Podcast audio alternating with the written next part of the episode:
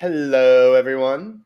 Today you have Jake and Seth, and we are going to discuss the 1995 action film GoldenEye, directed by Martin Campbell and starring Pierce Brosnan as the James Bond.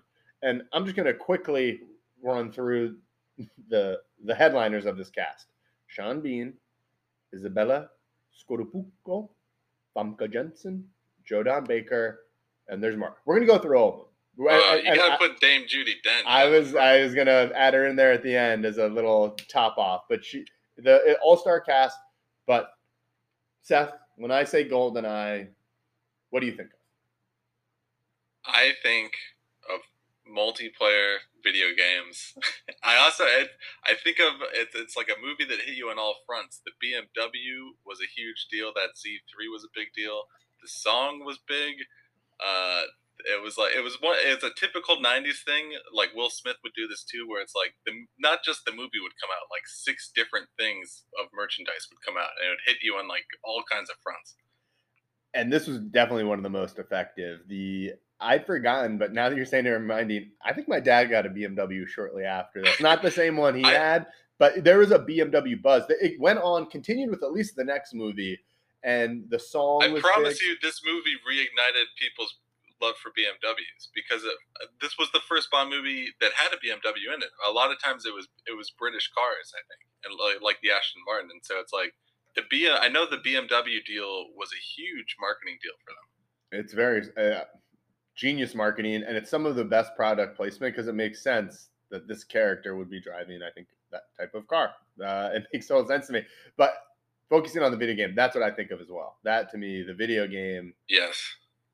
it since then Oh, it spawned a whole it spawned a long list of imitators and probably predecessors and successors but it to me this is the original I want to say it's the first game I can remember. uh, So I can remember playing Doom was the first first-person shooter I remember, and then the first multiplayer first-person shooter game I remember playing was Bond on N64, where it was like you'd sit down with four friends and you could all shoot each other, and that was like a big breakthrough because it yeah it spawned this whole rabbit hole of games through Halo and whatnot. Where but it's like the first time I remember like friends sitting down and like doing first-person shooters with each other was that game. it was the best use of co-op.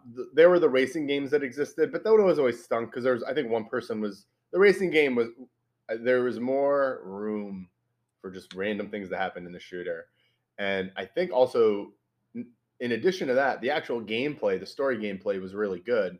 It follows the movie well, and there's also some things from the movie that that help you. too. With, Yeah, there's stuff in the movie that's like explicitly in the game. The whole opening sequence is almost like beat for beat, like in the movie. and they also give you a laser watch, which you only use once, really. And it, but it's if you don't see the movie, you don't know what it's for. And I remember having seen the movie, I was able to share that information with my friends at the time, and they thought I was like a genius. Felt so cool. um, but yeah, it was it tied in really well, and it elaborated. It also added a bunch of things that weren't in the movie that fit. I think just it also fine got me interested like more in the Bond world that game. Like I was like, oh, there's like these old characters and like older movies, and it, like it kind of opened up the whole Bond world for me. I want to say. it was genius and how we, having to unlock the characters a lot of the things they did there and i'm sure they might not have been the first but i know they're one of the most influential and this isn't a video game pod but it just for us it's it was really i loved it um but i have to ask you who was your favorite character to play in goldeneye because they were Oh, I'm- interesting. I'm gonna so judge you. if you really, so if you really played GoldenEye a lot and you unlocked all the characters, everybody knows the best person to be in a multiplayer first-person shooter was Oddjob because he was like two foot two, and you could run around with this little hat, and people would like shoot over your head. If You- you, everyone wanted to be Jaws because he was tall, but that was an easy guy to shoot. So Seth, I don't want to clown on you here. All you had to do was kneel, and then you'd be right at Oddjob's level. So I knew you're kind of basic for saying Oddjob. And to me, it didn't matter as long as I had my trusty gold controller. Although I loved Oh. me Alec Trevelyan, Oh, okay. and I loved a little Baron Samedi. If I had those two guys on my side, I was ready to go. And I'm not. Don't get me wrong. I played with the odd Oddjob a couple times. I, I like to partake, but he wasn't my go-to. Oddjob just gave me that little bit of an edge where it's like, oh, he's a little bit shorter than everyone else. I'm not gonna lie. I think I I lo- I don't think I lost to Oddjob more than I beat Oddjob. Odd Job was it's like Michael Vick in like 2001 Madden. It was one of those cheats. It's a cheat where it's just like he's gonna win. He's gonna win nine times out of ten. Uh, unbelievable amount of hours wasted on that game. Oh, unbelievable, unbelievable. Um, all right, so we've talked about the impact of the movie. Do you want to say anything more about the game?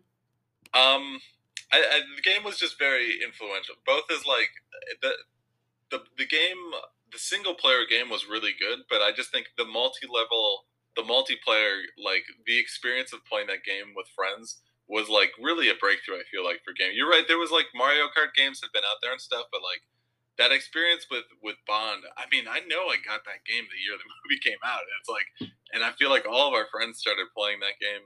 It's just uh, I can't remember something like that happening. That Christmas, everyone had 64 and GoldenEye, and those who didn't Yeah. got it by their next birthday. Um, but it was just one of those things.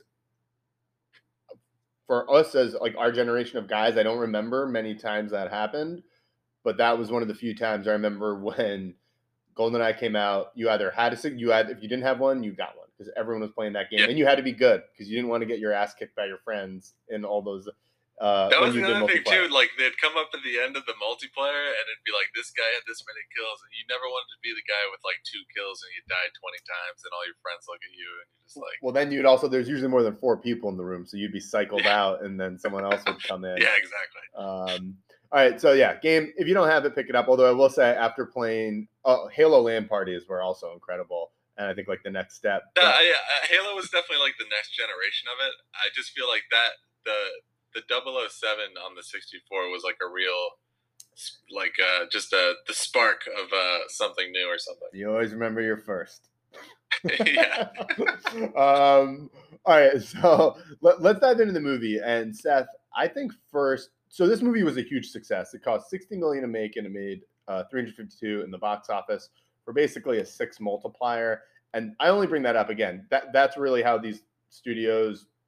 Uh, they- Far and away the most win. successful of the Bond franchise to that point. Oh Right. yeah, without a doubt. And one of the things it did, Pierce Brosnan wasn't a big name, and a lot of the people, with the exception of James, J- uh, Dame Judi Dench, weren't huge names in this film. But this elevated, this elevated. uh, We'll go through it shortly. At least three or four of these people into a like a list. Yeah, but definitely Brosnan went from like kind of a working man's actor who was like maybe he'd land a, a leading role here or there, but to like actually becoming a, a leading actor in Hollywood that could carry a movie. I remember the criticism of him was he was a TV actor, best known for Remington Steele, like ten years before. That was the that was the knock on him that he was a t- like a TV I acting mean, guy. I'm not gonna say anything, Jake, but I think Lawnmower Man's a great piece of work by early Brosnan. Oh, I agree. I I agree. Uh, we'll get we're gonna we'll, we'll, dive. I guess we're diving into the bras now. Um, Well, I will, so yeah, if we're gonna dive into bras now, um, I will. I'll, I'll say this. I think what works so well with him in this movie, in regards and comparative to like the rest of his run as Bond, I think this is the only movie where he's actually enjoying playing James Bond, and it really shows in the movie, and it shows in all of his dialogue and stuff. Whereas, like, I really feel like the other movies for him were paychecks that he didn't really want to do, and he kind of found uh, uh, almost of I mean, I feel like all these Bond, all the people that play Bond at some point feel trapped by the character. But I feel like that happened really early on with Brosnan, and I feel like Goldeneye is the only one where he's actually like enjoying himself in the character and enjoying like having the witty quips and enjoying like being with the women and driving the fast cars. Like he just seems so comfortable doing all of it, and the chemistry is good with Natalia. Kind of, uh, it, uh, it's at least better than it is with the other women in his future movies. I think. I Um, agree. I think this is his best performance. I think it's no surprise it's the best movie. I don't know if it, we'll go into Yeah. the success of them relatively, but one of the things I want to call out in this that stuck out with me is they have all the cheesy lines. He, he kills someone. It's like she always enjoyed a good squeeze. Like, There's a lot of quips. Yeah. but he likes them and they work because he's delivering them well. And I'm probably oversimplifying it, but in the future movies, I always think the last two, it felt I, it felt like you're pulling teeth with him. There's a scene Yeah. in the last film where he's being tortured in North Korea, And honestly, I, I think that that was the best acting I saw the whole like in the last two movies. That was I felt like that was the, the truest. I felt he truly felt that pain, and I don't get it. And it, that's something I want to dive into later. Is how quickly He's definitely more in the Roger Moore mold of a Bond, where it's like the more proper Britishy. Um, he's a gentleman. yeah, the gentleman Bond, exactly. The yes. James, uh, I mean, the new Daniel Craig one, he's really more of a thug. It's a thug painted as a gentleman, and Which is kind of and Connery. That's kind of what Connery was. Connery is more of the big womanizer. Is what people's real problem with Connery's portrayal was. yeah, Connery. Connery turned out to be a bit of a shit himself. It's hard. It's hard to watch those movies and not see all the misogyny. Uh, the the old Connery, and not to like. I think Connery's a great actor. I think he's underrated actually at this point. Oh, point. yeah. But it's Hey, uh, it's tough to watch some of those movies. I better for fair or not, I divest people's personalities from performances, and I really like Sean Connery as an actor. But as a human, you can go back. He was a dinosaur. he, he says it's okay to like hit women when they speak up. He, he wasn't a very Yeah, uh, I modern guy, but I'm not going to sit here and bash him. I think he was born over 100 years ago. so. Um, I wanted to the I wanted to say the opening sequence of this movie, and all Bond movies have very formulaic uh, movements to them. And one of the first movement is always sort of this action-packed opening. I actually think that GoldenEye's opening might be my favorite of all the James Bond movie openings.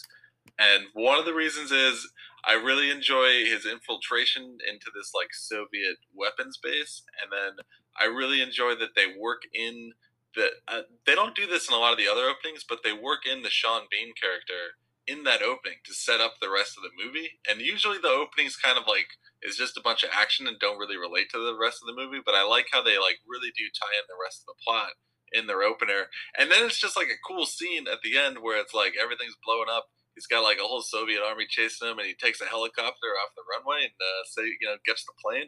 I thought it was a nice sequence, Jake. I thought it was some good. Oh, also the bungee jump in the beginning. That's a solid action sequence. I loved it. I remember it was one of my favorite things about the movie. So I saw this movie with my dad in theaters, and I remember being blown away from the opening, and I loved it. And so going into it with that expectation, my note was incredible opening act, great swan dives. What great swan dives into and out of the facility, and that was Whoever the the stuntman, it's clearly not Brosnan, but whoever's jumping off that thing is doing a great job. It's not, but he also does a swan dive out of the facility to escape. Yeah, and I that's thought what I like too. Yeah, I thought it was just so cool. And also watching again, James Bond. Again, I keep lead, alluding to this. We're going to dive into, I think, some of the problems of this character. But at his best, he's supposed to be this stylish rogue, this charming rogue. And in at that opening scene, portrays him perfectly. He's delivering the one-liners perfectly. His stuntmen's delivering a lot of the action well. Uh, but you like, and in that scene, he he is able to establish a rapport with Alec Trevelyan, Sean Bean. Yeah. You identify him as being funny, brave, and also resourceful. How he's able to escape out of there using the explosives to as he walks by in this like comedic moment, and how he's able to jump, chase the diving plane. He's very resourceful, and I think it really establishes him and makes him formidable in a really effective way. And one of the and it also as we move forward throughout the film, we also realize that it's we come back to this. This was bigger than this was a bigger moment than we realized. He didn't just lose his friend, but it also him setting the bombs shorter than they he told his buddy. It was interesting. I thought it was a really effective scene, and the movie, In terms of, the whole movie is a consequence yeah. of the opening scene. in terms of like screenwriting and storyboarding, I think I could just like that scene was done like to every inch, you know, every inch of that sequence in the the in that opening infiltration was just done to like you can tell it's like every hair was in place for that part. They, it had taken years for this movie in production. It's like they really did like hit a long drive off the tee with that first scene. I think. They kept delivering though that like and from Yeah. there and like even as you move through the movie and we're, not going to move it move through it inch by inch but they really just kept introducing more and more characters and i didn't realize james doesn't even meet his romantic lead until more than an hour into the movie he's more than halfway through the movie before he finally meets It's Natalia late. Simonova. and they don't even have a proper conversation for another 10 minutes and it's just and this film one of the things it does really well and i think it's really hard to do in any film they'll introduce characters who you haven't seen before, and they'll fit in, and you, they'll they'll leave, but it works. Or, or they'll come in and out, like Robbie Coltrane as as uh, Valentin Zukovsky, the Russian guy who's also Hagrid. Um, Yeah. at- there's Tchéky Karyo as Russian defense minister, which really turns out to be a cameo. Uh, there's just, and I won't go through all of them.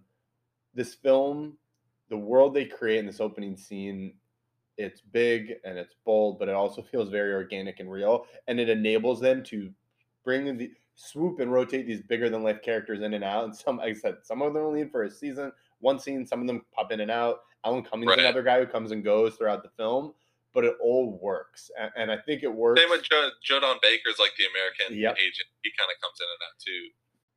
I, yeah, I thought they did a nice job just juggling the more minor characters. They're all pretty good at who they're portraying, but they don't. Yeah, they don't like burn any of them too. Like Joe Don Baker, I think I would have got bored of if he had too many scenes. But it's like I could take like two short scenes with this guy.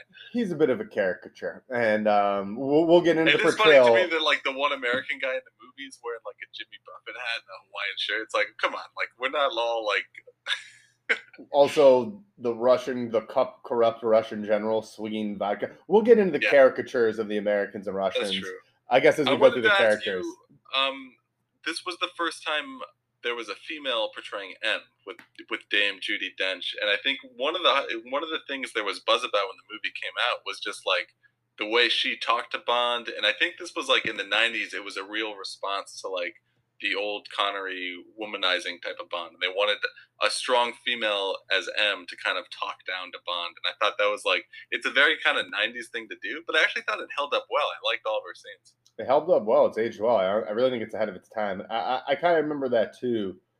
I I remember that as well. And when you go back and look at this, and she's doing a lot of the same thing she did with Daniel Craig, I think more effectively here because of who she's working with. But uh, I'll get on my Daniel Craig shit train later.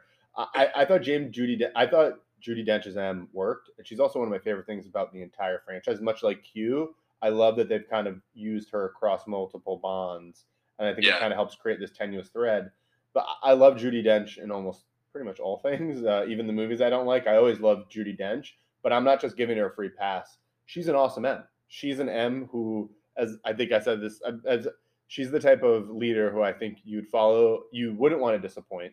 You respect, but like you also, you, you, she's a little prickly, but you'll do anything for her. I'm kind of losing myself here. I really like. her. I also her well, it's like I also think these Bond movies are always very representative of British people and the United Kingdom and their culture and stuff. And I think it, it's just telling how much they sort of enjoyed her portrayal of it. And I think it's very, it's just like a very British thing. I think to have this very strong-willed woman calling the shots. Well, the one thing I will give Britain is they've had a female prime minister. We have not had a female president, so uh, we're giving them some shit here for being a little misogynist, maybe. But uh, they're- they they've they've had their own. Uh, Uh, well, yeah, it's like uh, yeah. It's, I, I, I thought the dynamic worked well. That she's sort of like Bond, you're this dinosaur womanizer. I, I got no respect for you, but it's like I need you to do my military operation, or Yeah. you know, that's kind of what her point of view was, I guess. the way I look at it is, she understands he's a relic, but there's still a use for him in this new world. Yeah, That's kind of my my pick on her. But so I- okay, so I liked her, but I think we should move on to the next character, who is one of the things I didn't realize going into it. She's really the other lead, Izabella Scorupco. She's not a regular Bond girl. She has her own storyline for an hour outside of Bond, and she's like portrayed to be formidable and smart. She Yep. has her own agency. I really liked her. the more yeah the the more sort of stereotypical Bond girl is the Famke Janssen character, Xenia Onatopp. Uh, Oh, we'll get in here next. Don't don't Right. don't, don't jump But ahead. yeah, I just want to like you're right though. They kind of go. They also go unconventional with Natalia because I think normally uh, the Bond girl is sort of the damsel in distress that needs to be rescued from the villain, and Natalia's more up in the fight and hacking and, and helping. And she's actually the one that saves the thing at the end, if I'm not mistaken. yeah. She has the satellite blow up in the atmosphere instead of it falling all the way or something. Uh, it gets a little hectic with me in the satellite stuff. I'm not 100% sure I understand how the Golden Eye itself works. I But- don't either, but we won't get caught up in all that fancy mojo. Yeah, uh, I Um, did think. Uh, but that's also talking about- Yeah, Uh, Sorry, just to cut you off, but that also I think kind of shows now that we're talking about it, Brosnan being a relic. He can do all this stuff, but he can't do the one thing he, that he needs to do to save the world because he doesn't know anything about computers. she's like an unconventional Bond girl. Yes. So yeah, we were saying uh, Natalia, unconventional. I'm sorry, I, I cut you off. I was just trying to say. Yeah, that- I just- she's just not sort of the damsel in distress type uh, who like needs to be saved from the villain. I think she's more like she's she's helping more than Bond in some cases. Like she hacks the satellite thing. There's this sort of little battle between her and Boris that she kind of comes out on top of. yeah, she has her own rivalry. She's really her own. She's a partner. She's like Yeah. a, a, a partner in it. Um, with that being said, with a more discerning eye, I don't buy their romance. They are with each other for ten minutes. They don't talk to each other. They seem to really dislike each other, and then. There, there's a chase. They literally have known each other, spoken for less than two minutes in the movie, and she's kidnapped, and he's chasing after her in a tank, which we'll get into one of my favorite scenes. And she looks around at him lovingly, and it hit me. I was like, this is not the correct way for her to be looking. It's looking as if she's looking at her love chasing after her, and not some crazy yeah. British agent she just met. she, she she falls for him after the tank chase as you yeah which i actually find that that sequence i the, the beginning of it i think is really cool where he just goes through the wall with the tank and he's like yeah i'm gonna chase you in a tank i actually think the scene goes on a little bit too long it's like i'm like okay i've seen the t- it, it seems like they got a hold of that tank and they were just like we're just gonna destroy everything in the in sight and get as much on film as we can but i don't i I I enjoyed the move by Bond. I did, I'm not sure I needed to see like five minutes of the tank in the street. Um, so I like the tank. Not wrong. I liked it, but I will agree. The last half, they're playing it for a joke. He's like riding around Yeah, with a weird. with a statue on, and then there's this more like physical comedy where it falls and the cars crash into it. But yeah, I, heard there agree. was a bunch of Russian people that were like kind of mad that they messed with the statues and stuff. I did like the overall action scene. Like it's the second half of a larger action scene. I think everything that happens at the ministry. I think overall it's a good scene. But yeah, I think the tank drags on a bit. Um, It's definitely it's the biggest action scene in the middle part of the movie. Um, I- I think the two bookends. I, think the ending sequence is probably a. I enjoyed it more, I guess. well, we, we, we'll get into that in a minute. But you mentioned her. Let's go to Famke Janssen as Xenia Onatopp because I'll tell you, as a ten year old boy, Seth, she was my favorite. She, uh she awoke she aw- a young a man in me. She uh, she shows up in that car uh, in the second scene, I want to say, and uh, I actually I didn't remember that it was Famke Janssen until I was rewatching, and then I was like, oh, this is like how she kind of broke through. But she is, I mean, she's aggressive.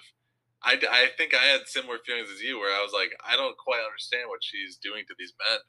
But now, as an adult, it's uh, it's quite the you know um, masochist, uh, you know, BDSM kind of thing going on. Talk about being ahead of your time. Also, a woman like physically overpowering the men. I loved it. I thought it, I, I thought Yeah. she was cool then, and even watching it now, she's a little more of a caricature. Uh, but I really liked it. Also, they developed her rivalry and relationship with Bond more than they do with uh, the Izabella Natalia Simonova character, and I actually like that. Like, and she really is. That's another another common thread in a lot of Bond movies is him.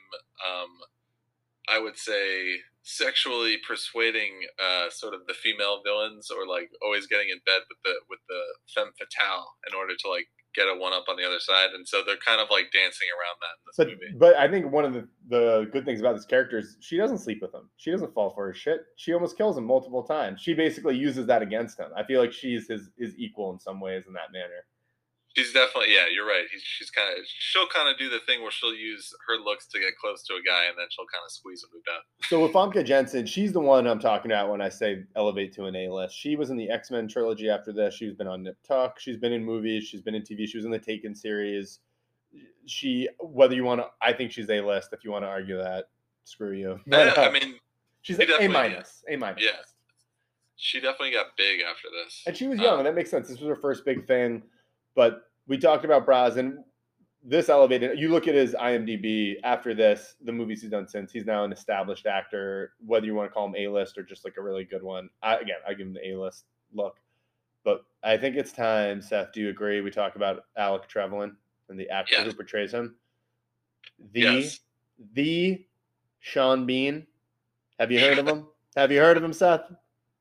Sean Bean to me is like one of these guys. The common the common person will never know Sean Bean, and that's just the way it's gonna be. It's like he's one of these actors I think that's always gonna be right on the cusp. I don't know if he'll ever get over the top, but I do think this was like maybe his moment. And I also no Ned Stark. Well, it occurred to me many times that he could have himself been casted as Bond, and if Bean and Brosnan had flipped parts, would Sean Bean's career be better than Pierce Brosnan's?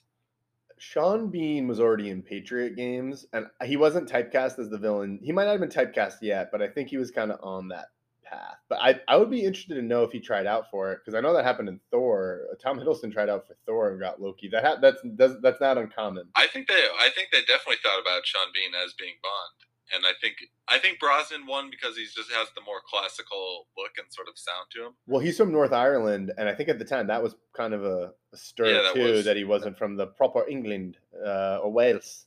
I'm sorry, I just insulted both England and Wales there. Uh, much love, but did, John. But Bean, then, so, do we want to talk about him? Like he went on, he went on to be Boromir, Ned Stark. He's had a really, if you look at the scope of his career, I think it's really impressive. Although I think he kind of gets bucketed in as a genre actor because a lot of it kind of falls in fantasy or action. Yeah, but, like, I think that's unfair. Yeah, it's like. But like that's so unfair because that's such a huge part of movies during his career. I think it's un. It's like, okay, this isn't a good analogy, but. Uh, I feel like it's like when they first in, introduced three point line, and sometimes you still get this. Doug, he shoots too many threes. It's like, yeah, but he makes them. Yeah, like that, that's a good analogy. Yeah, like yeah. if that's all, yeah, that, that's all you're asking him to do, then why are you? I'm going. I'm getting too lost in this. But no, I know, what you're saying. It's like he does what you ask him to do, so it's like, why don't you give him more? Kind of. I think he actually. I, I it's I think it works for the movie that he didn't end up as Bond and he ends up as Alec Trevelyan, the, the main villain, because it's like you kind of get this mirror version of Bond against him. You get 006 against 007 and sort of like Bond's up against somebody that knows everything he knows and has like been trained the same way and all that stuff. So I like that in the movie it's sort of like this mirror image of Bond as the villain and he's kind of one step ahead of him. I like that a lot, and I think it really added the personal element and rivalry to the characters the personal rivalry that I think misses from a lot of these Bond films, and they've really tried to shoehorn it in with some of these Daniel Craig characters, but it really worked in GoldenEye. I actually think that the they um, for the Brosnan Bonds, it would have really worked to have Trevelyan be a recurring villain, and uh, instead of just kill him off at the end of this, because it's like all the other villains they try to make don't don't have any like real uh, emotion to it the way that the the Trevelyan does with Bond. I agree. I guess yeah. If you could go back, I wonder if they change it. You know what? I they that would have been so out of character. That's not true. They did Blofeld. I'm sorry. I keep yeah. They've kind of done it. I like. I would have had him be the main villain in this movie, I guess, and then I would have had him sort of like just have him pop up for a scene at the end of like the other movies, so that like maybe he's still involved. Sort of. It's funny. You don't need to like make him the main villain, I guess. They've tried doing that with Christoph Waltz and like remaking Blofeld, and, and they've really failed in this Daniel Craig oh, thing. Yeah, so do I, I don't know if it's the same producing team. I'm pretty sure it is though, but. Uh, I would like that I would have really liked that. And in hindsight, I think they would have preferred that too. Yeah, it's hard to, to know him. that like all the other movies were gonna like not come out that great. Also, I mean, again, I'm looking uh, not to rewrite it 25 years later, but wouldn't that have been a better ending? Instead of killing his friend, he brought him in. Like you realize that he's not he's not just a cold blooded killer. He can, he can do something else. Like there's an other side to him. There's a human side. And it he can be the man. He can choose the man and the mission. But what do I know? What do I know? That was something else I noticed in the movie. The body count seemed absurdly high. I, I, I did not count how many people died, but Bond, I mean, he's killing people left and right in this movie from the beginning to the end. yeah, uh, he wipes out multiple bases of soldiers, and I mean, the tank scene. Well, the, the tank scene alone. I'm sorry, that would be an international incident. That that, that wouldn't be there wouldn't be any tea and crumpets waiting for Bond when he got back. There'd be like nuclear missiles or, Russian soldiers trying like that wouldn't be a a ho hum. Yeah, everyone's you, you okay. hijack thing. a tank and you take out a whole army of people like that. And a city. They were yeah. taking out like block. block. okay, I'm uh I'm I'm getting off on one of my tirades here, but no, I think uh I think this Bond. I- don't think he was meant to be viewed. I think we're kind of looking at it through the modern lens. I think back then it wasn't supposed to be like. I don't think you're supposed to look at this man in a negative way as this whirlwind of carnage and death. I think it was supposed to be, at least how I remember it more so, was this is. I- and you're not paying attention to the body count. You're just seeing him mow through all these people. But when you look at it and actually count, it's like he is killing Yeah. scores of people in this film. I thought it was more of just like at the time of those action movies, you know, at the time of like The Rock and Face Off and all of those kind of movies. And I just wondered if that maybe that the people making this movie were sort of like, we really just gotta like, you know, he shoots to kill kind of. I don't know. There's the, they make that joke in Hot Shots, which is a parody of a lot of these films, Yeah. where there's a kill count, and it's as the as he's killing people, it's much like these action films. He just has a machine gun, and he's like spraying. Bad guys are just running up to him without firing or firing and not hitting. And as he mows people down, it's like more than Terminator, more than Bond, and it's like goes through all these famous action stars. So yeah, where we're going with this is we don't. You're think- right though. I mean, uh, Yeah. yeah. we're seeing it with the modern lens, but I just noticed it. I was like, wow, we're, we're killing a ton of people in this movie. Yeah, with, with very little remorse. I think that's one of the things to whether they're doing it well or not. The new Daniel Craig films are trying to, I think, kind of peel that layer back a little bit of what does that? Are you a remorseless killer? Does that have any effect on you? I don't think Right. they're doing it very well. But uh, all right, we're talking about the moder- modernity here. But to bring it back to Sean Bean, I really loved him as Trevelyan. I also just love him as an actor. Should we have our own He's Sean a- Bean category? Should that be our Joey Pants category? Maybe it's like I don't even know. I mean, he. I. It's like he's the. He's the guy on the basketball team that like makes the team work. But if you didn't watch the team, you wouldn't know like who he is. That's funny. I was gonna say he's a lineman. Yeah, kind yeah, exactly. It's like he's he, it's unfair because he had he is a leading man in some things, but like my thing is he does never gets a lot of the credit, but he makes all of these big movies work. Whether it's a clear and present danger, or that's not a whether it's Patriot Games with Patriot Harrison Game. Ford, whether it's Viggo Mortensen in Lord of the Rings, whether it's this Yeah. film with Pierce Brosnan, he goes head to head with. He's also in Ronin with Robert De Niro. He's gone head to head with some of the best actors of his generation and I'm not like I'm not saying he's beating them, but he's he's bringing out the best in them, and he's giving them exactly what they need. So I think he- to your point, he's the guy. He makes the scene work, or he makes the team work, but he's not necessarily get filling up the. the Which is, it's like portion. that's exactly what you want out of like supporting actors and character actors. Like he's he fills that. I mean, he's it's almost like I'd actually kind of compare him to Christopher Walken, Jake. If uh, I don't know, if, I, I'm sure Walken was a bigger star. I don't think Sean Bean will ever get that name recognition, but I think the the same not Walken has obviously his own speech patterns, but what they do in the movies is sort of like a very similar thing, where it's just like a very heavy, heavy supporting actor. Um, and yeah, like you said, can act scenes with other big heavies who are lead actors. Seth. I don't say this enough, but I love you, man. That was I. You just named my two favorite actors in the same sentence. Wa- I love Walken, and you articulated what I think they both bring to their projects or whatever better than I could. I, yes, fully agree. We're, we're gonna work on this. We're gonna Yeah. come up with a award for that type of actor. Yeah, we'll figure it out. It's like the Walken Bean. We'll figure out who these people are. That's our job for you people. So I was gonna ask, do you think this elevated Sean Bean because he was in Patriot Games, but to me, I was I was too young to appreciate Patriot Games when it came out. I so this it might be unfair to me to say this is the film that elevated him, but I feel It's like at least in our generation. Yeah, I for people our age, it's definitely the movie. When I see him, I go, "Oh, that's the guy who was the bad guy in, in that Bond movie." That that's kind of how I saw him for the next few years after this. Um, I so like it definitely elevated him into a guy I recognized at least. Um, I still wonder. It's like anytime you have a guy like him or Walken, it's kind of like with it, it always seems like there's a uh, like a second dimension where they would have gotten more lead roles because it's like I actually feel like Sean Bean's a much better actor than Brosnan. Like toe for toe, Brosnan has leading man features and a leading man kind of like you know cadence and everything. But I think Sean Bean is much more range, much more interesting actor to watch and stuff. I agree. I, I think if Sean Bean, maybe if things have been pushed back a couple of years, I think Bean would have gotten it. Not to get too superficial here, I think Brosnan is the more uh, traditionally handsome Yeah, than Bean. yeah, And I think that's ultimately That might have been the ultimate. because Sean Bean, to your point, we've seen him.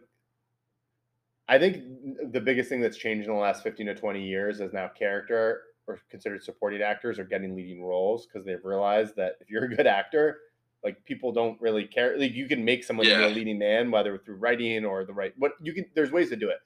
And also, if you make a good movie and the person has a good performance, it doesn't really matter if they're look if they're the hand, most handsome guy in the room. Just look at Seth Rogen, Jonah Hill, Michael Cera. Like I'm not trying to be mean to those guys, but they're not the most handsome guys in the room. They've all had success. I'm getting off topic here, but uh, with Sean Bean, I love him. He has more. I think he definitely has more range, just in the roles.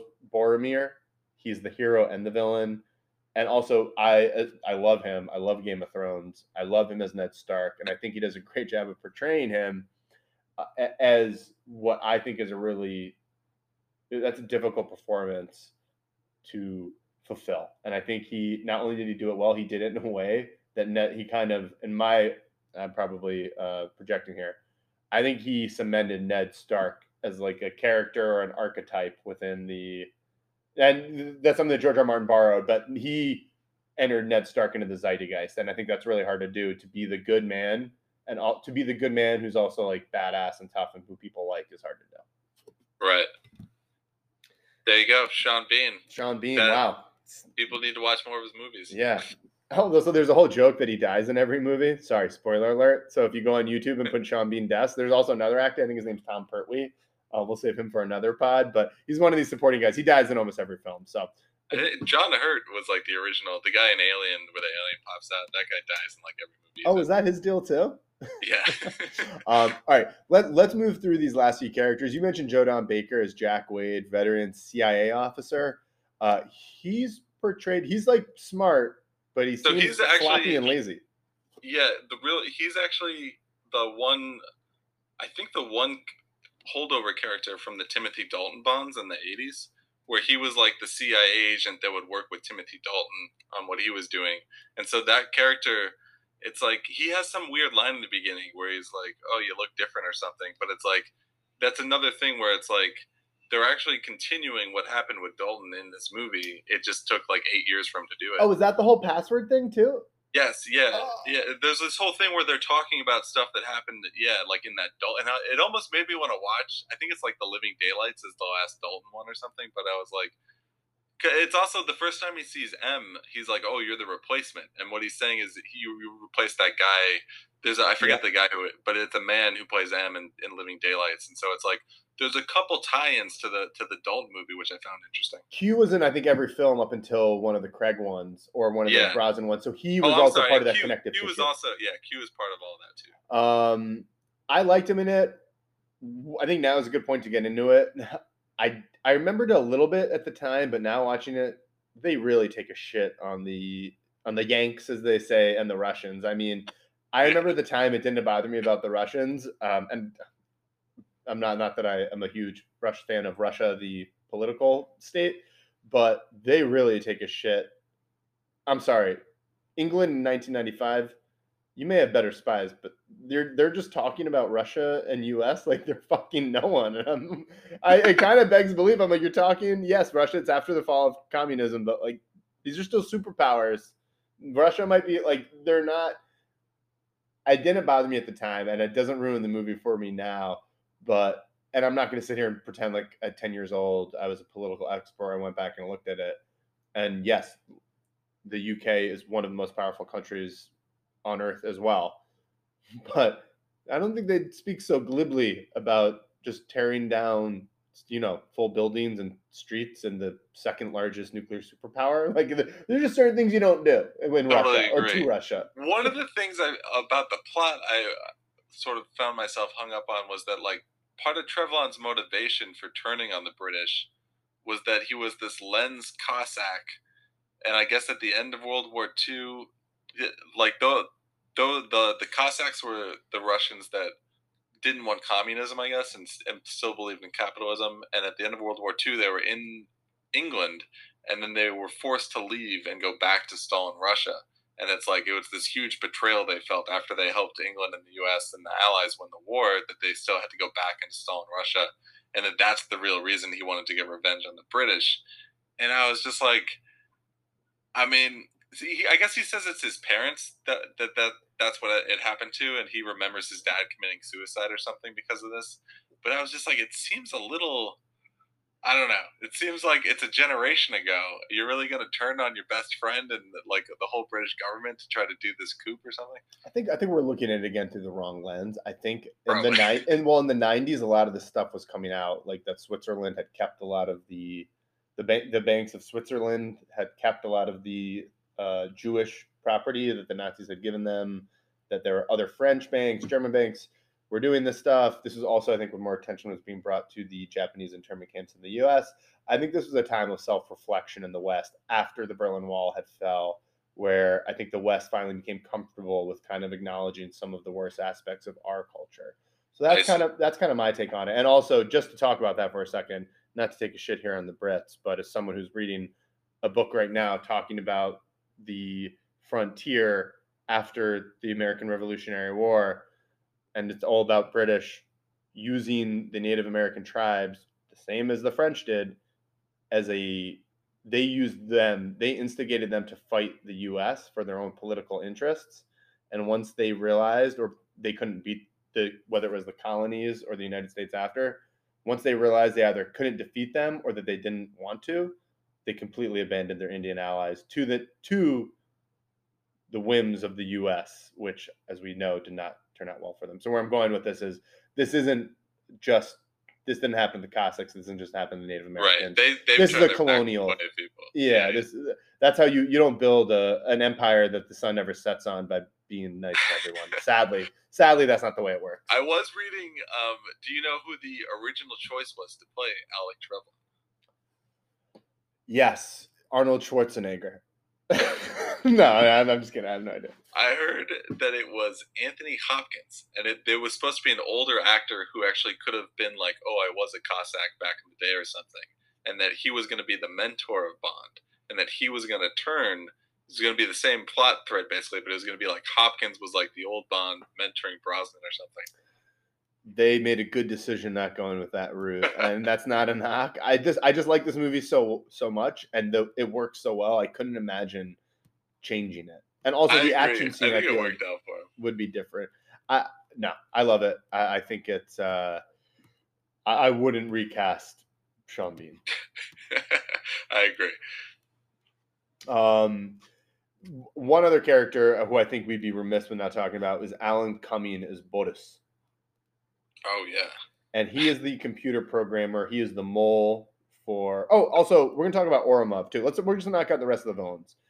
Um, there is Alan Cumming as Boris Grishenko. I don't see him here, but there's this. Uh, oh, it's Gottfried John as Colonel General Arkady Grigorovich Odomov. We're just gonna call him Odomov. Uh, so Odomov and Cumming. Ourumov is the red herring villain. You think he's the main villain the whole time, but you find out he's not. He's actually working for uh, Janus or Alec Trevelyan in this case. And Alan Cumming is Trebek's, uh, not Trebek's, Trevelyan's mole inside um, at the same installation Natalia is at, working at the Golden Eye. And so, just as that Natalia Simonova um, for Bond, just as Bond, Izabella, his lady, Natalia Simonova is his like programmer. That's what Boris is to Trevelyan. So they both kind of serve those roles. They have their own rivalry, and um, I really liked. I really like Yermov. I don't remember. I always thought he was kind of a throwaway, but after watching this, I had a much greater appreciation for what he brings to the table. Uh, realizing that he's a red herring, but he really carries the part of the villain for like two thirds of the film, and then he's just kind of dispatched unceremoniously. Uh, and I also I just liked Alan Cumming as Boris. Uh, I thought he was he, he has a lot of fun in the role. He seems like It was I well, I was thinking about watching the Boris character that it's like it actually is a very early uh, version of like the hacker character that sort of evolves into Neo and then evolves into all the you know the girl with the dragon tattoo and it's like I feel like that hacker character I don't know there's a long weird lineage of uh, but it's like he's kind of like on that roadmap somewhere early on He is. There's always an outcast, but there's an element of being like self-exiled, and Yeah. it seems like that too. He's just such a jerk, and you can see he's like he is Boris and he is Boorish and he is very he doesn't. Yeah, it's also, he's like kind of the original troll, like white boy hiding behind his keyboard, like just talking shit to people. It's That's like such a good point. yeah, he, he really is. Um, all right, so that covers all, all of them. Do we want to get into? Oh, and then Tchéky Karyo as the Russian defense minister, who you'd think, based on his career, he is the bad guy in, in Bad Boys that year. Uh, but apparently, he was just a red herring meant for the fans. He was the biggest name, and he's kind of introduced about like a third in the movie, and then he's quickly dispatched too. But he's kind of just a throwaway guy. But he works. I think Yeah. he works too. I think all three of them work in their in their respective roles as kind of the ancillary villains. I think on first watch you might get a little confused. There's like a few too many characters, but I feel like it was a movie that both of us are very familiar with, so I think it's easier for us to kind of like separate everyone. But I do think it's like you got like multiple. You have the Famke Janssen villain, then you have like Omarov, and then you have Sean Bean coming back as a villain. I think it's just like kind of a lot of characters to to keep in your hat. It is, uh, yeah, and I think your point. They, they do a good job because I think they give everyone like a moment to shine, and they know Yeah. when to let them shine. Which uh, it's easier. Let me ask you. This is a weird uh, thing I just thought of, but like, what did you think? Uh, do you like this or True Lies more? It's so funny you said that. I was thinking about this because True Lies came out, I think, the same year or the year before. Yeah, it's very similar time period, very similar movies. I think I think this film tried to modernize itself and it's like this is the way Bond's going and we just had there's some things it does really well. I think True Lies is a better it's so unfair. I look No, at but them both it's- I think you're right. I think I'm in the same where it's like I think what this movie does in terms of modernizing the Bond franchise is like a really difficult thing, and staying inside the Bond formula, but also creating like an interesting movie. It's like I think those are hard things to do that they pull off. But like at the end of the day, I'd rather just watch True Lies. That's like I I I, because I, actually thought about this. I was like because a lot of it was reminiscent, and I was like, oh, they're both treating women as the same. But it's like I think True Lies was more of the first modern spy movie, and I'm I'm over. I think actually the argument would be Bourne, but Yeah, that. Yeah. I think True Lies tries to be something different, or it's the American version of the spy movie. But it's more. It's like about it's a family drama too. So there's something very different in True Lies than there is in Bond. But at the same time, I think Bond. I think this is a step in the right direction in terms of like the overall mythology and mechanics of Bond, trying to modernize it. But yeah, I do think, yeah, that this movie, like more so than it, like at the end of the day, I think this is the most important Bond movie actually because it's the only one that like actually transforms the franchise into like a modern day thing instead of like existing in the past where it used to be, and it's like without this movie, the franchise would not have continued. It would have just died. Like if they kept making them the same way with like Timothy Dalton or whatnot, it wouldn't have kept working. I'm so glad you mentioned that because as as you say that, it opens my my third eye, and I understand this movie. While some of the things we might be shitting on it for, this movie was, from my understanding and looking at the box office, everything, it was well liked by the the legacy Bond fans. And as we said, this brought us into the fold as well. So this this really was a bridge to the two generations. So so I think we got to give it credit for that. I think some of the things that we might be knocking it for, for better or worse, might have helped keep and hook the older generation. So I think I think you're right. I think we got to kind of look at it as more than just it's trying to do several things at once. Not only just eh, it's entertaining multiple audiences, modernizing it, and, Yeah, and yeah. find and bringing things from the past that will be recognizable to the legacy fans and will still be liked by the new fans, which is hard. To That's yeah. That's a, I mean, we just saw the the nosedive that the Star Wars franchise did. Oh. It's like, the, to be able to please your old time fans and also get new fans and like and just make an entertaining movie all at the same time. It's a hard balance to strike when you're dealing with a franchise like that. And it's like, I mean, it makes me appreciate it more having seen the Star Wars thing. And it's so funny you say that. I thought the same thing. I, I was the Bond films. I have a great appreciation for the Pierce Brosnan. For this film, I I think some of the rest kind of suffer from a little weakness, but but yeah, I agree. It, I, I had a good appreciation for the Bond films, and I still think this is my favorite Brosnan Bond. Oh, easily. Yeah, I definitely agree. I think they got worse and worse with each film. Like to me, it's it's pretty easy that they all get progressively worse. he yeah, it's like like I said, I just don't feel like he's enjoying the part anymore when he, when he keeps doing it. It's just like I don't like seeing an actor forced into a role he doesn't want to play. It's just not fun. no, okay, okay. I'm glad you said that. All right, sorry, Seth. I, I want to talk about Daniel Craig now because he is incredibly outspoken for hating the Bond character, and he has for about ever since his first movie. And the reason I'm bringing this up is Martin Campbell. I mean, Brosnan is too, isn't he? What's up? Isn't Brosnan uh, similar comments from Brosnan though? Yeah, like, I, don't, I, don't, remember at the time if he was outspoken by movie number two. I agree with you true. that the performance dipped really quickly, but Daniel Craig was. It was uh, it was either right before the second movie or right after the second movie. I think it was for the press leading up to the second movie. He admitted he hated the character for a lot of the reasons we're criticizing him for, for being kind of a relic and being a misogynist archetype and somewhat of like a fascist character or there's a lot of things you, to dislike about him if you dig deep enough or if you want to. And he speaks about him as someone who really doesn't like the character, yet he keeps accepting these big contracts. And what bothers me about that is I think his performance has suffered. I think the first film, by the way, Martin Campbell, the director of this film, who we're talking about next, he directed Goldeneye and he directed Casino right. Royale. So yeah, he helped yeah. kickstart two Bond separate Bond Bond franchises, mini franchises within the franchise and um, I think both of those films try to do a lot of the same things. They try to humanize Bond. They try to give him a female counterpart who isn't just a love interest but an equal, and they give him uh, a villain trying to give some personal element to the villain. But I think one of the things that Mark Campbell does really well here, at least in this film,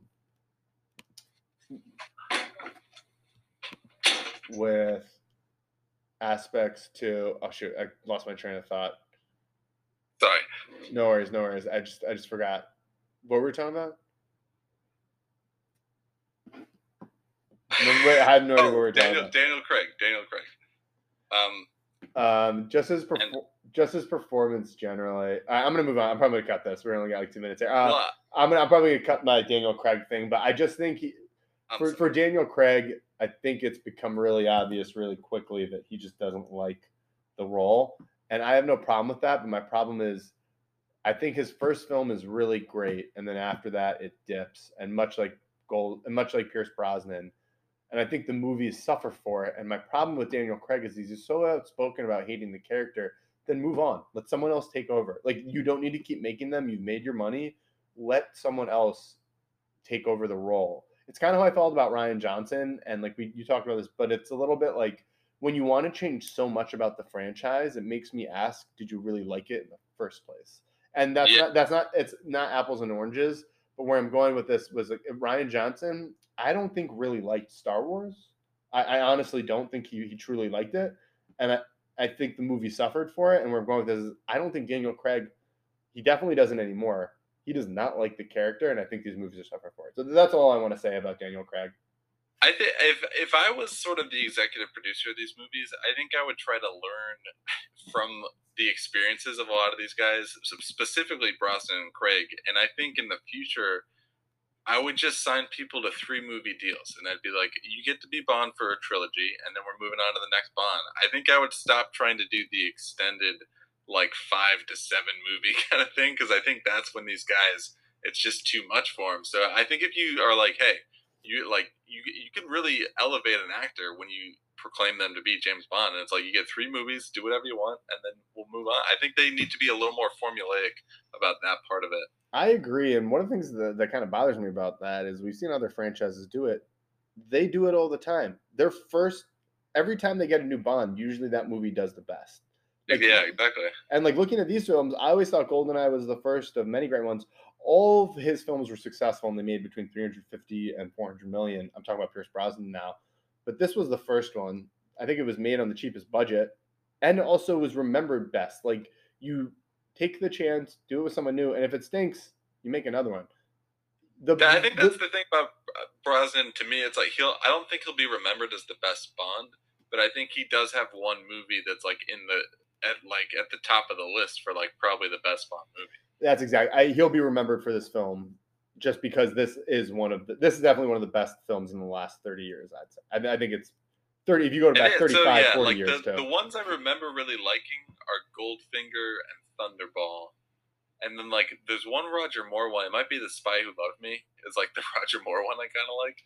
The Timothy Dalton I don't get. I never made sense to me as Bond. the timothy dalton ones i remember watching and i just i remember being a little kid and being like this is bond like it just didn't work and i'd seen more i'd seen connery i knew that different people played bond just something about him didn't work and i really like him as an actor and i i, I was thinking about it i didn't want to spend too much time on it but yeah something about him just doesn't work as bond i, I don't know what it is Do you have anyone that you want to be the next Bond? Sean Bean. Sean- Bean. Uh, so mm, uh, for a long time, I wanted to be Idris Elba, and Yeah, that was a big rumor. I just I thought he'd be good.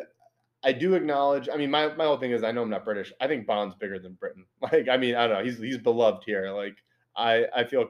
I mean, I'm not saying that I'm not appropriating James Bond from that culture, but I'm just saying that he looms pretty large here. Um, it, d- should not be an American though. That is something I feel agree with that. I don't. Yeah, Like- I, I prefer it be a British or at least a, you know UK something.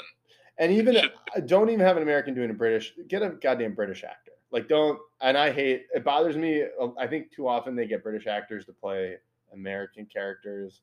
And I mean the fact that Robert Downey Jr. played Sherlock, even though I love him, like come on, like you you can get a found British. that weird too. I like I like I love Robert Downey Jr. I love him in that movie. But even I came away. I'm not trying to be a weird nationalist, but there's so many good British actors. You got a British actor to play. I'm like, come on, like okay. I'm Yeah. sorry. I'm gonna get off that soapbox real quick.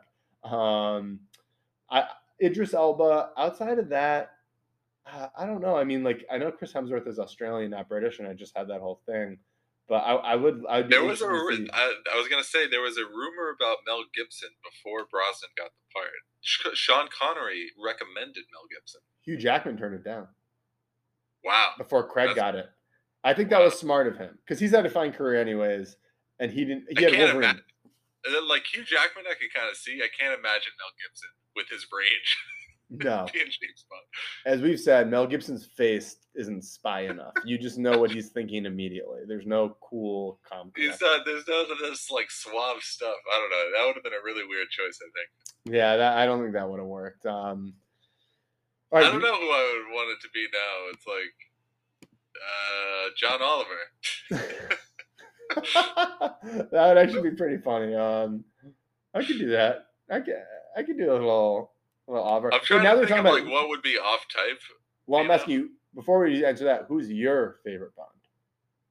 So okay, I understand all the misogyny and womanizing and stuff, but I do think that Sean Connery is the original character. And if you watch, like, if, particularly if you watch the early movies, like From Russia with Love and Thunderball, or not uh, Goldfinger, um, it's like I think he Doctor No. embodies Doctor No. Yeah, I think he embodies the character in a way none of the other guys really do.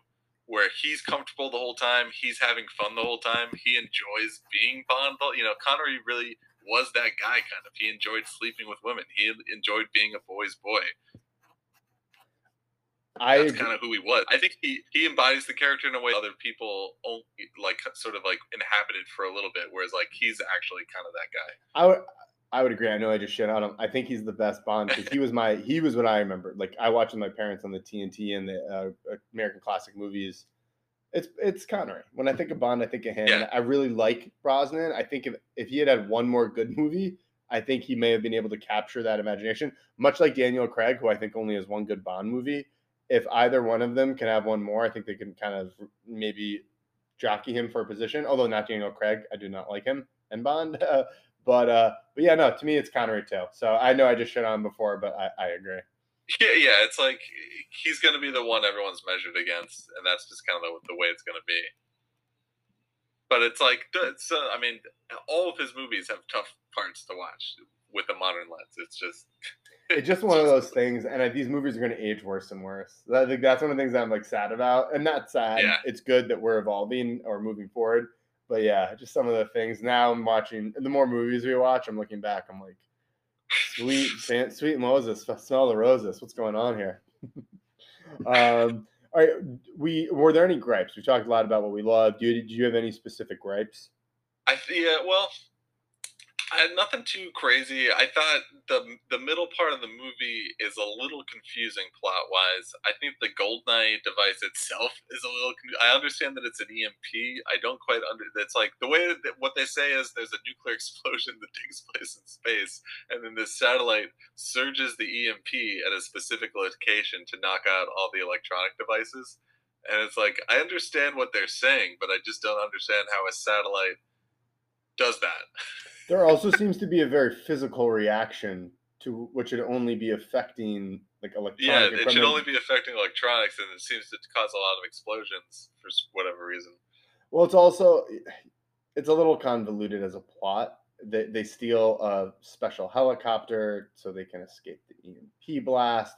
And then right. you find out at the end that it's all to steal from the Bank of England. And that was like one of my notes. I was like, it was also like a rob a bank. I was like, I did not remember that. And yet that's what it was all about. And yeah, they wanted to knock out London so that they could rob the Bank of England.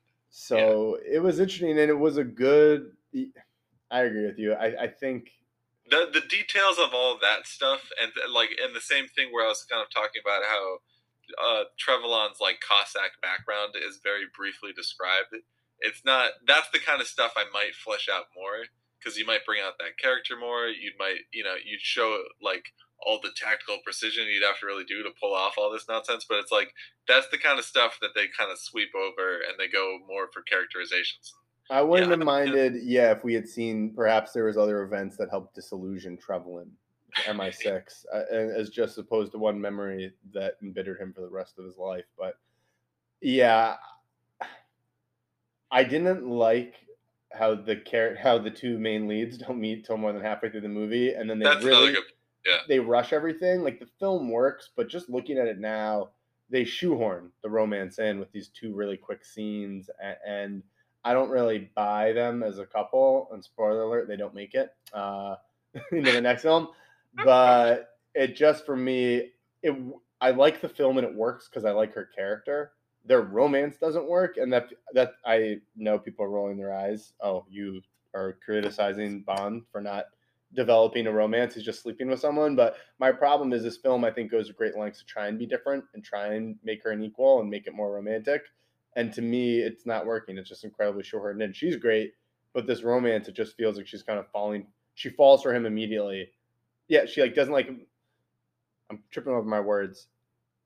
They try to do something different, but in the end, she ends up kind of acting like all the rest of the Bond women, and so I don't. Yeah, I know. It's, it's like she is more active in the plot, but at the same time, she falls for him way too rapidly, and it's like, it would probably make her a stronger character if she had kind of resisted him and just kept going about her business or whatever.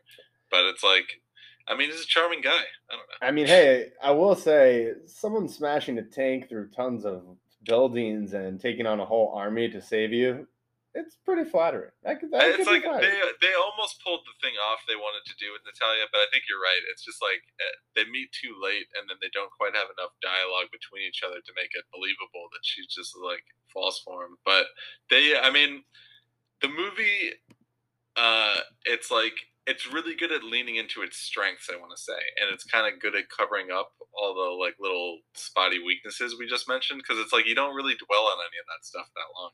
So I agree, and I think we got to give credit to Martin Campbell, who yeah. we need to talk about now as the director, who, as Seth described before this film, is a very weird guy in terms of his films, and I couldn't agree more. Yeah. Seth, let's talk about the film that he made before this.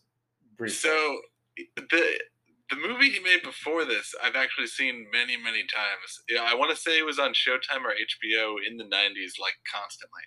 And uh, my brother and I would sit down and watch this movie called No Escape, and it was like a Ray Liotta movie. And he was like in this weird island prison with I remember a lot of sticks and fires, and it's like no one could escape. They're going for a new but, escape from New York vibe. yeah, it. yeah, it was kind of like in that lineage of movies, and it's like, but it's like as soon as Liotta shows up, you like you know this guy's gonna fucking escape this place. and uh, you know, that's a movie I haven't seen in forever. I could not recall the beats of it to, for the life of me. But it's like I remember watching it a lot and it's like liking it. I also remember watching Vertical Limit, which is a really weird movie. Vertical uh, Limit is a movie I remember loving as I watched it, and then as I walked out with our like in my group of friends, everyone was like, that was the dumbest fucking movie I've ever seen. And I started to argue with them, and then they just picked the movie apart in front of me, and I was like, yeah, that was a dumb movie. But like I liked it in the moment. Like in hindsight, it was bad, but I it was entertaining and captivating. Yeah, it's actually it's a very entertaining bad movie. Um, you're right, it, it's like bad, but it's like it's very watchable. Also, like the Zorro movie was really successful. Um, I don't know if, how much people remember that, but that uh, first Banderas, uh, Catherine Zeta-Jones Zorro movie. That like, was a big movie for success. that was a big movie for Banderas too. It was after Yeah. Desperado, but that was like the first time I started looking at it. It made made for a hundred million, and it made two fifty, which is successful. Which is traditionally that's the border mark. But I think it was bigger for Banderas in terms of the zeitgeist because that really elevated him to. I think like he was a he wasn't just a leading man in R-rated movies. Now he was a leading man in a family-friendly like Disney movie, and it Yeah, all worked. But then again, it's like he's like again, that's a franchise he like kind of helped create, you know, and helped kick off. The same way you're talking about Goldeneye and uh, Casino Royale. It's like he's able to start these sort of mini franchises. So that's what I was going to say. He's done four movies and two franchises, but I feel like he doesn't have, as you and I are, you are movie buffs. I don't think he has a really, I don't want to say he doesn't have a good reputation, but he doesn't have a big reputation. You need to kind of look him up. To see Yeah, like I was surprised that he did Goldeneye and Casino Royale, which I shouldn't be surprised about. Those are two of my favorite. Those are my two favorite Bond movies. It's uh, yeah. I mean, I think the the Green Lantern thing did not work. So that was one of the film I wanted to talk about because that, as we know, I'm a comic book fan, and that film to me is one of the. I mean, Ryan Reynolds even shits on it in Deadpool. It's one of the Yeah, shining examples of how comic book movies can go wrong. And I'm not laying all the blame at Martin Campbell's feet here. It's certainly not his fault. I blame. Uh, we'll go. We'll do a whole WBDC universe producer issue later. But that those movies have had a real hard time outside of Nolan, and since the turn of the century, literally since 2000, WB's had a real hard time producing these DC movies effectively. And Green Lantern is one of the worst because they don't understand the character. It is a, a character whose power is driven by imagination, and there's just no imagination in the film. They don't know how to have him use his ring in interesting ways. Like they have him make a big slingshot or like a big trampoline to bounce something back at a it's bad a guy. it's just- a character that works so much better animated. Uh, We've talked like, about they- this. Like They he, still should have been able to transfer it with Uh, CGI or something. it would be hard to do, but it would take a lot of effort, and I think a lot of creativity. You can do it, but he's someone.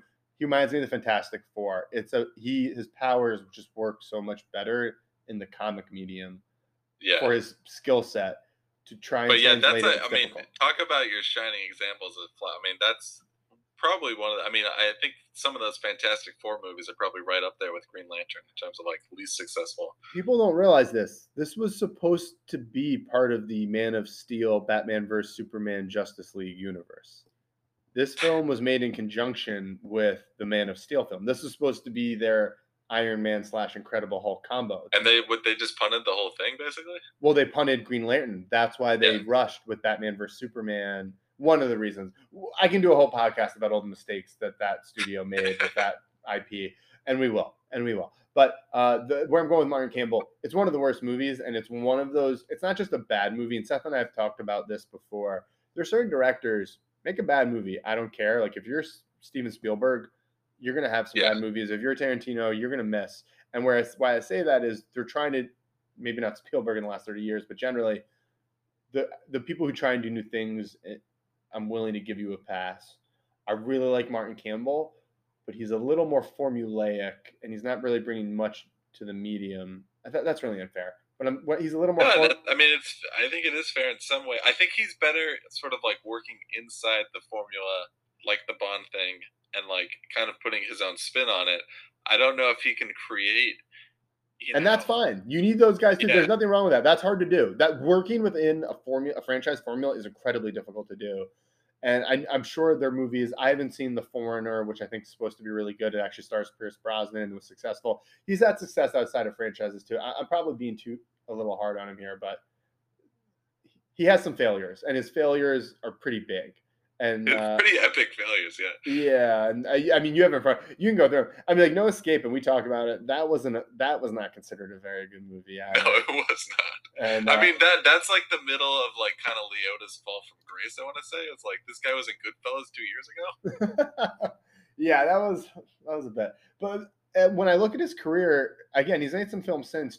Do you think Green Lantern kind of altered his career? And, uh, It doesn't. He's made films since, but not quite. I would, I mean. I, I would venture to guess that he was locked up for like multiple movies with the DC people, and I would venture to guess that like the movie failed so hard he had probably cut his contract and just had to move on to other things. I haven't seen The Foreigner either. It looks kind of interesting though. I actually want to see it. It's on Netflix. I, my plan was to watch it before we spoke about this, but uh, we'll save that for another one. Um, okay, so Goldeneye. I where do you put Campbell in terms of your directors? Like, if you were to give him, whether you want to do it on a tier system, like one through ten or ABC, I'd be interested to know how you rank them. Um, what do you in terms of? I guess like, where do you put him in your pantheon? Like I, I don't think you're going to put him up with Tarantino and Spielberg, but like do you drop him down to those to that next level? And the reason I ask is because when you look at his career, he's had a hit, he's had a really good amount of success. Like his movies make money, not all of them as we said, but his movies have made money. He's had success across multiple decades. Not really, they're mostly action films, so I'm not going to give him that much credit. Um, excuse me. I think he's I'm- like he's kind of in that uh, John McTiernan like Verhoeven kind of class. I want to say these guys that can handle these big budget movies. I I don't know like if I'd put him ahead of like that. You know. I I- mean, it's like I think he's a genre film guy. He's a good genre. I think Yeah. the, the McTiernan's a good one. He's a good, good yeah, like I think it, like uh, Campbell's best movie I think is Goldeneye. McTiernan's best movie is Die Hard. I want to say, um, and it's like I think that's a pretty good comparison. I, w- I think Die Hard's probably a better movie, um, but like I think that's a good comparison for like for Campbell. Okay, okay. Um, I think we talked about our gripes, and we kind of brought it back to the director. There, is there anything else we want to talk about about this one? Um, maybe I, I the the final sequence, the like showdown between Bond and Trevelyan. Oh, yes, yes. on the on the big satellite dish. Um, I was actually wondering, does that dish actually exist underwater and it comes out of the like? Is that like a real place? I don't know.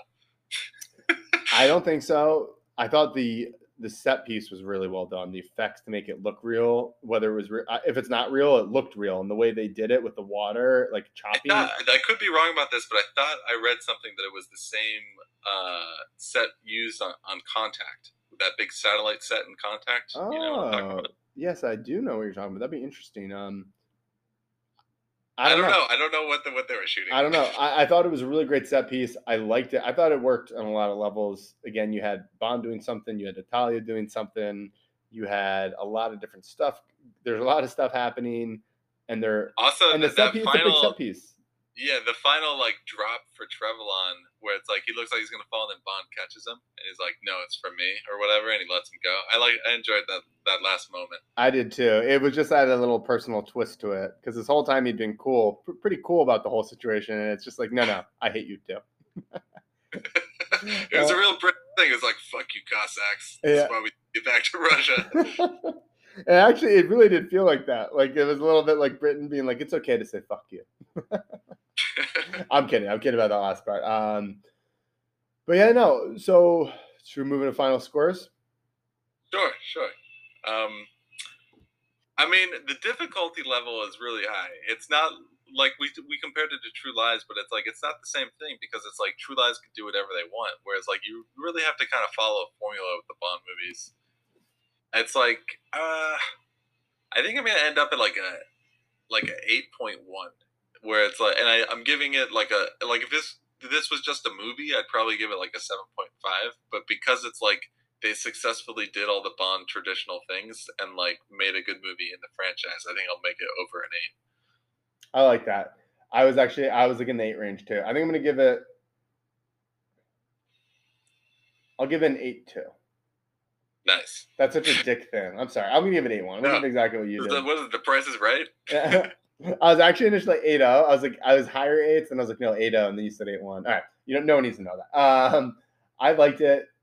It's one of my favorite Bond films. Going back and looking at it, I think it's more than the sum of its parts, and the reason I say that is yeah, realizing that the main leads really don't actually have proper conversation until an hour and 10 minutes into the movie, and that then their whole relationship uh, is developed over another five minutes. It it's it doesn't it's, it's shoehorned in as I said before. I won't elaborate there. It's some, a little dated, but I actually thought it held up for the most part in terms of just like watching old movies. No, no, it, it held up, but just what I'm really down for is some of the. It was just there are also a lot of helicopter crashes and remind me of a David Ayers film. Like just every time you need something to happen, there's a helicopter crash. Uh, I'm also, and I hate this. These films are famous for that. Uh, Mike Myers built a whole franchise based on some of the absurdity of these films. But when they have James Bond where they need him, and instead of just killing him, having him strapped into a stealth helicopter and having it fire a missile on itself to destroy him and the helicopter and the girl. There's just a very elaborate death scene in there where he could have. Just There's definitely times where I was like, Sean Bean could shoot Bond right now and be done with this. Instead, he like straps him into this helicopter, does this whole elaborate. It's a very classic Bond villain stupid thing where it's like, why would you do it this way? I just, I watching it and I was like, you're the genius mastermind. You had him. Like you could have shot him. You could have slit his throat. No one would have known the fucking difference after he's blown up. Okay. Um, but oh no, I re- it's actually it's to make it look like they stole that helicopter, the secret. Like, no, I know, but was... they could have slit his throat, put him in the helicopter, yeah. and no one would have known because right. yeah. it would be exploded everywhere. But I digress. I, I really liked it. It has warts, but to your point, I think it does a really great job of bridging two generations of fans, bringing the character forward. Maybe not as much as we want, but it brings the character forward. It evolves the character a bit, uh, who still needs more evolution, as we said. And then just as an action film, I think the two best, the best things are the first and the last, but there are a ton of great ones throughout, and it just delivers everything you want. There's romance. I also, there's yeah, humor, there's action. Yeah, I think between Brosnan, Bean, and uh, Judi Dench, there's also like a decent amount of high level acting scenes out there in the in the movie too. Oh yeah, and I'll throw Bean in there too. I think Bean's yeah. giving it all he's got. Uh, I mean, like Joe Don Baker's just having fun. I'm not going to say he's giving a great performance. Some of the other people, I think. Uh, Famke Janssen is Xenia Onatopp. She's she kind of goes into vaudeville, vaudevillian at some point, but she's having fun too, and it works. So it's a film. It's more than the sum of its parts, and I think even some of its flaws, like Famke Janssen's character, like they work, and it makes the film. Also, it yeah, it's like better. I hope it doesn't get lost in the shuffle or the long litany of Bond films. Like I hope it's one of the ones that continues to like that people remember because that's another thing that's kind of hard to do with Bond. You can kind of really get lost in the shuffle. I think this one will, just for the sole reason you said, it's the only one that I ever hear people talking about of the Brosnan films.